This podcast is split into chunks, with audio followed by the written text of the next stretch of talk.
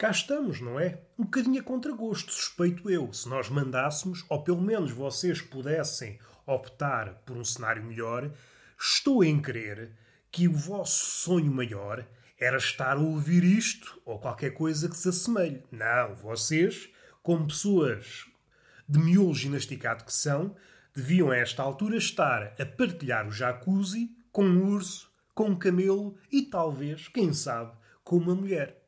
Aquele mais cínico poderá dizer: Roberto, tu incluíste o urso e outros animais que não foram elencados só para não parecer tão mal, para não objetificar a mulher. Tu vais fazer marotices com a mulher, ainda que seja mentalmente. Primeiro, essa é uma ideia precipitada. Não quer dizer que fuja à verdade, mas é precipitada. Eu, é claro que adicionei o urso só por adicionar, para não parecer tão mal. Porque se eu fosse sincero, recheava o jacuzzi com mulheres. E vocês podiam precipitar-se logo. Roberto, o que é que vem a ser isto? Então isto é um podcast ou é um harém? Vocês levam tudo para a marotice. Está uma pessoa inocente, eu, por exemplo, rodeado de mulheres. Estamos a juntar duas coisas: a limpeza, a higiene. Estamos a juntar duas coisas bonitas: a higiene e, quem sabe, uma conversa. E como nós vemos naqueles filmes de aqueles filmes intelectuais, é assim que eu os vejo, aqueles filmes marotos, por não dizê-lo, mas também intelectuais, pelo menos na minha maneira de ver, se eu aprendo qualquer coisa com esses filmes, por que não chamá-los filmes eruditos? É uma questão que eu lanço. E aprendemos muita coisa. Normalmente fala-se nessas circunstâncias, há bebida à mistura e depois desemboca para onde tem que desembocar. Nos filmes pornográficos é um cenário ideal. É a diferença entre o mundo real e o mundo pornográfico barra paradisíaco barra ideal. Há muitas conversas no mundo real, seja homem ou mulher, gostaria que desembocasse no sexo. Mas não, ficamos só ali. Não dizemos à pessoa: olha, escuta lá, por acaso não tens disponibilidade para te despires e fazer aqui uma coisa chamada sexo? Não, não chegamos a isso. Às vezes uh, somos subtis, outras vezes nem isso, temos vergonha. A pessoa não está com cara de querer copular comigo. Mas na nossa cabeça, ui, está a decorrer uma orgia. Já está a pessoa ao barulho, já estão as amigas da pessoa ao barulho, e é um fartote. E às tantas, se uma pessoa se descuidar, se abanar a cabeça um bocadinho para o lado, sai um bocadinho de semen da orelha, porque está a decorrer uma marotice dentro do miolo. Mas não é por aí que nós queremos ir. Estamos a falar de marotice, e já que estamos a falar de marotice, e como eu já disse aqui algumas vezes, eu sou uma espécie de turista no Tinder. Eu não quero encurtar distâncias com vista ao acasalamento. Eu estou lá para ver o mundo tal como ele é. Tal como pessoas que veem o Big Brother para ver como é que as pessoas são. Há aquela facção de estudiosos que dizem isso não é uma bela amostra da população. Isso é pessoas que não interessam. É evidente que aquilo diz muito da pessoa. É evidente que aquilo demonstra muito o nosso século, o nosso país, etc. Voltando atrás, já me esqueci, ao Tinder. Eu tenho essa postura no Tinder. Gosto de ver as pessoas, a forma como interagem no Tinder. Gosto muito de ver biografias, as bios, aquela descriçãozinha que acompanha as fotos. É muito engraçado porque traçamos padrões, encontramos retratos das várias figuras que povoam o Tinder e, por consequência, o mundo real. Um dos padrões é que ninguém quer ter sexo. É engraçado como o Tinder, sendo uma aplicação de encontros, ninguém está lá para ter sexo. Eu desconfio, embora não querendo, mas esta é a minha posição, ainda que não vá lá para fruir tal. Não vou ao Tinder à cata de cona. Não. Eu sei das minhas limitações, sou um feio e nada do que eu possa mostrar espicaça o interesse no século. No século? Eu disse século, mas queria dizer sexo contrário. Gosto muito de ver biografias e fotografias como eu disse, desconfio que sou a única pessoa que, em princípio, no mundo ideal, ia lá para foder. O resto, ninguém quer foder. Toda a gente quer conversar. Grande parte das mulheres, se quiseres sexo, não vale a pena. Nem vale a pena conversares comigo. Mas o que é isto? Será que as pessoas, os bebés, nascem por geração espontânea? Então já ninguém quer sexo. Então vocês vão para uma aplicação de encontros falar. E o que é que fazem nas outras? O que é que vocês fazem no Facebook? Fornicam, pois. No Facebook trocam nudes e coisas que tais. No Tinder vamos falar, vamos ser pessoas sérias. E depois é engraçado o contraste. várias fotografias de roupa interior, lingerie, um bocadinho calientes, porque não é esse o termo, quer conversar, mas de lingerie. Eu nada contra. Eu, se pudesse escolher, era assim que eu queria. Mulheres com lingerie para conversar. E conversas sérias. Não queremos cá marotice. Nós somos pessoas sérias. Mulheres em pose de é o pontapé.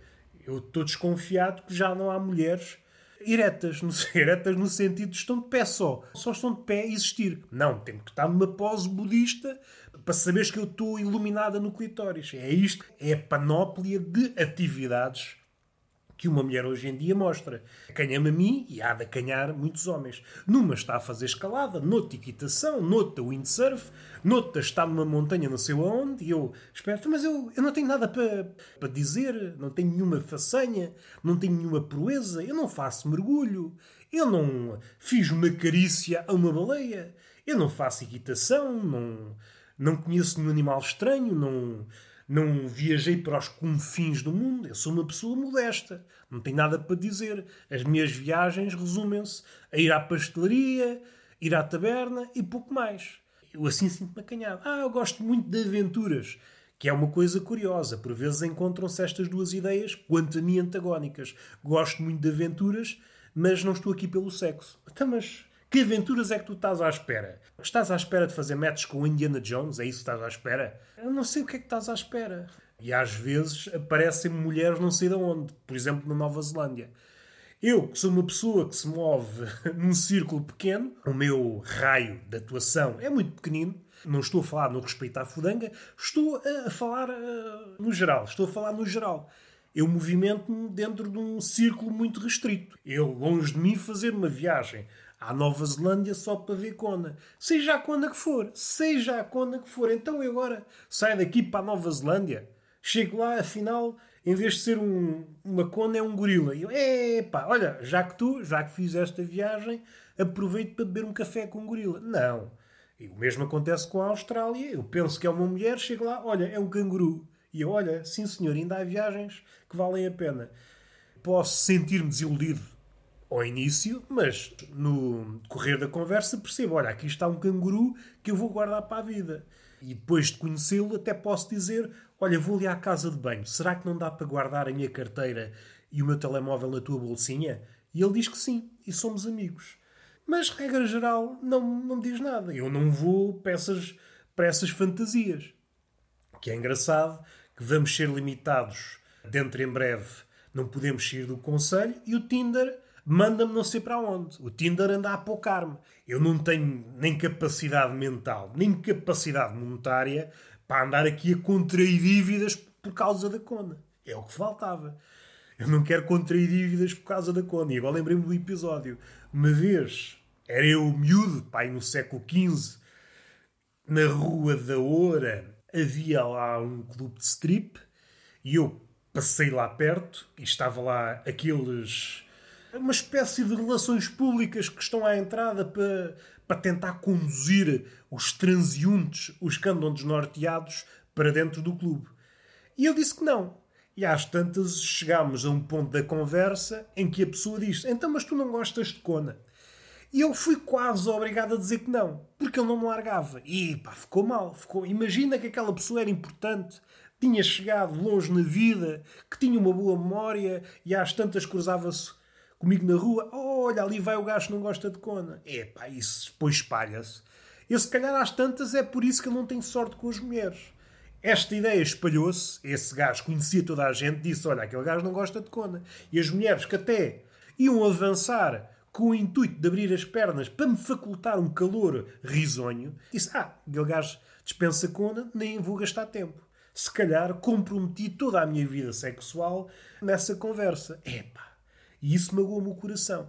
Outra coisa que me magoou o coração é as pessoas viciadas no jogo. Mas, mais propriamente, na raspadinha. Uma coisa é ser viciado num jogo de casino. Compreendo. Se a coisa der para o torto, vamos parar à rua, sem abrigo, mas ao menos temos uma história para contar. Aparece um jornalista o que é que aconteceu? Olha, investi tudo numa máquina, apostei a minha vida toda numa jogada e perdi tudo. Olha, aqui está uma história bonita. Agora, uma pessoa que investe tudo na raspadinha, epá, imagina que corre mal, dá para o torto, perde tudo. Vai parar à rua. Epá, não é uma história muito agradável. O que é que lhe aconteceu? Gastei tudo em raspadinhas. Está a ver estes dedos? Até me faltam as falangetas. Gastei tudo a raspar. Isto não é muito agradável. Ninguém faz um documentário à volta da pessoa que estourou o dinheiro todo à volta das raspadinhas. Não. Nem há filmes. O 007, por exemplo, nunca se cruza com um velhote que está a raspar uma raspadinha. Perdoe-me a redundância. Não. Há cenas onde há casinos. Isso é glamour.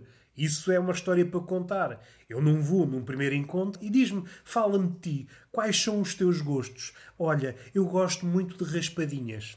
A mulher, não há ninguém, a não ser que seja uma velhota, não há mulher que comece a pingar uh, da vulva. Não há, não há. Agora, se for um jogador de póquer, algo assim, pode ser que motive qualquer coisa. Pode ser que direcione a conversa para fins mais didáticos, que é como quem diz, fudanga vamos respirar fundo, é coisas que eu lanço. Se são oportunas, são dignas de serem faladas, isso aí já nem contem comigo, que eu limito-me a fazer aquilo que sei, que é pouco ou nada.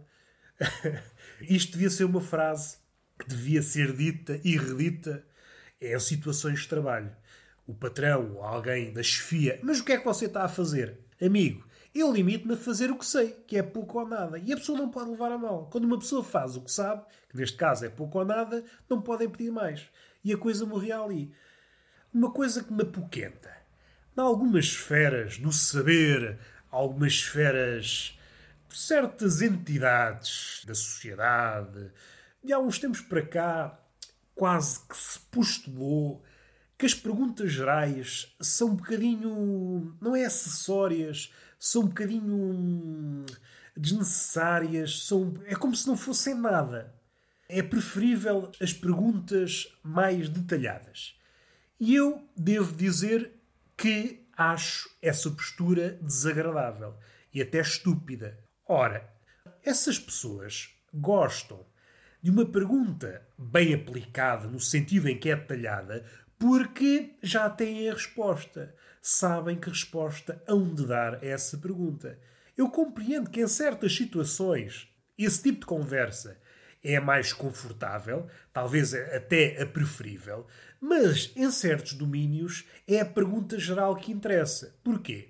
Quem faz a pergunta não está à espera da resposta, ou melhor, não há sequer resposta para essa pergunta.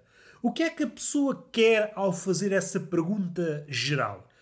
quer ver como é que a pessoa se desembaraça. Porque nós, ao tentarmos responder uma pergunta geral, estamos a pôr tudo aquilo que somos. A nossa forma de pensar, a nossa forma de chegar a qualquer coisa, a nossa rede de referências, entre outras coisas. Por isso, a pergunta geral não é tão descabida quanto isso. Quanto a mim, em certas situações, sobretudo em esferas artísticas, em esferas filosóficas, é muito mais premente, é muito mais, utilizo um sinónimo, que eu também sou assim, é muito mais urgente que uma pergunta detalhada. Porque isso aí nós já sabemos mais ou menos a resposta que vai acontecer. Se quiserem uma conversa ou um debate de ideias, e aí é entre aspas, se eu fizer uma pergunta que a pessoa à qual nós perguntamos eh, tem já uma, uma resposta preparada, às tantas não é, não estamos na esfera do pensamento.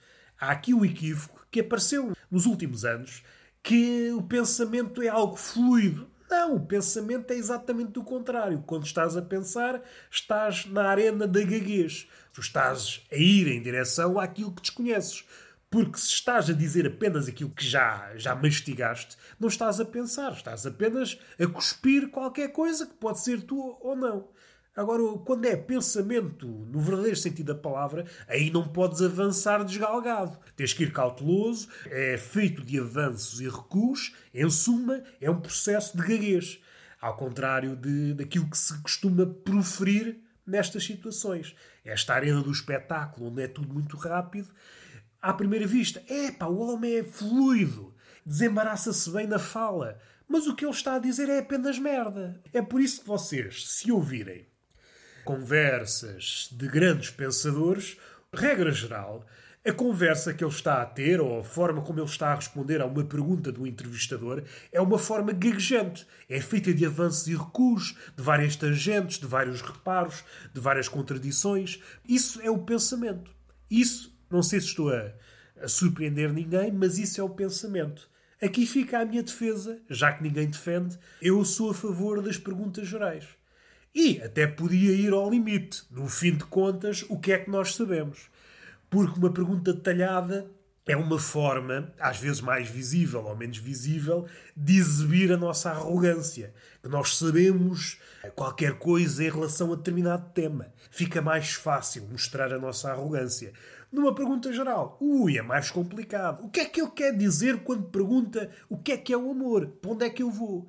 Mas a questão é essa. A questão sobre a questão é essa. Não há resposta. E se formos ainda mais fundo, não há respostas para nada que nós tentamos fazer quando pensamos, quando verbalizamos aquilo que estamos a pensar, é mostrar caminhos. Este labirinto e uma conversa é isso mesmo. São duas pessoas maluquinhas a andar no labirinto e, com sorte, às vezes encontram-se com o Minotauro e, se se juntarem no momento certo, conseguem degolar o Minotauro. Mas, mesmo matando o Minotauro, a fera que protege o labirinto, continuam no labirinto porque ninguém sabe nada. Há certas esquinas do labirinto em que nós pensamos, olha, ali a luz, a luz ao fundo do túnel, mas não. Continuamos no labirinto, porque o labirinto também é crescente. À medida que nós avançamos para o desconhecido, e esse desconhecido é em parte desbravado, entrando na esfera do conhecido, mais desconhecido nos aparece. E isto é outra forma de dizer aquela ideia. Aquelas pessoas que sabem muito estão sempre um bocadinho hesitantes naquilo que dizem. Esse é um dos venenos do conhecimento. Quanto mais sabemos, parece que menos sabemos. É uma contradição, mas é o que há. Ao contrário, quando há uma pessoa categórica em todos os sentidos, normalmente, e é quase 100% verdade, é daquelas verdades absolutas, estamos diante de um farsante. Estamos diante de um farsante. Fica feita a minha defesa mais perguntas gerais, porque não há resposta para nada e eu quero ver é como tu danças diante da pergunta. Eu não quero que tu digas aquilo que eu já sei, aquilo que já foi repetido mil vezes por outras pessoas. Não, eu quero ver-te falhar, quero ver-te pensar. E o errar e o pensar são, são formas, são verbos, são, são movimentações paralelas. O pensamento anda ali muito a cavalo, a cavalo do erro. É sempre uma depuração se quisermos do ponto de vista científico, tem um caráter aproximativo. Vamos sempre em direção a qualquer coisa que nos foge. Linguagem matemática, a assíntota, um sítio onde nunca chegaremos. Estamos sempre mais próximos, mas nunca alcançaremos. E é por isso que eu tenho sempre um certo receio. E receio não é a palavra certa. Às vezes é nojo mesmo. É nojo mesmo. Pessoas categóricas em relação a tudo. Tu és um farsante. Então aquele que sabe, aquele que sim, aquele que poderia dizer que sabe, sobre esse tema, porque passou a vida inteira, mostra as suas dúvidas, mostra-se relutante a quase tudo, tu, viste um artigo há 15 dias sobre uma coisa, pensas que já és uma sumidade no assunto. Vai-te catar, meu cabrão. Uma coisa que eu tinha aqui acumulado. Beijinho na boca e palmada pedagógica numa das nádegas. Até à próxima.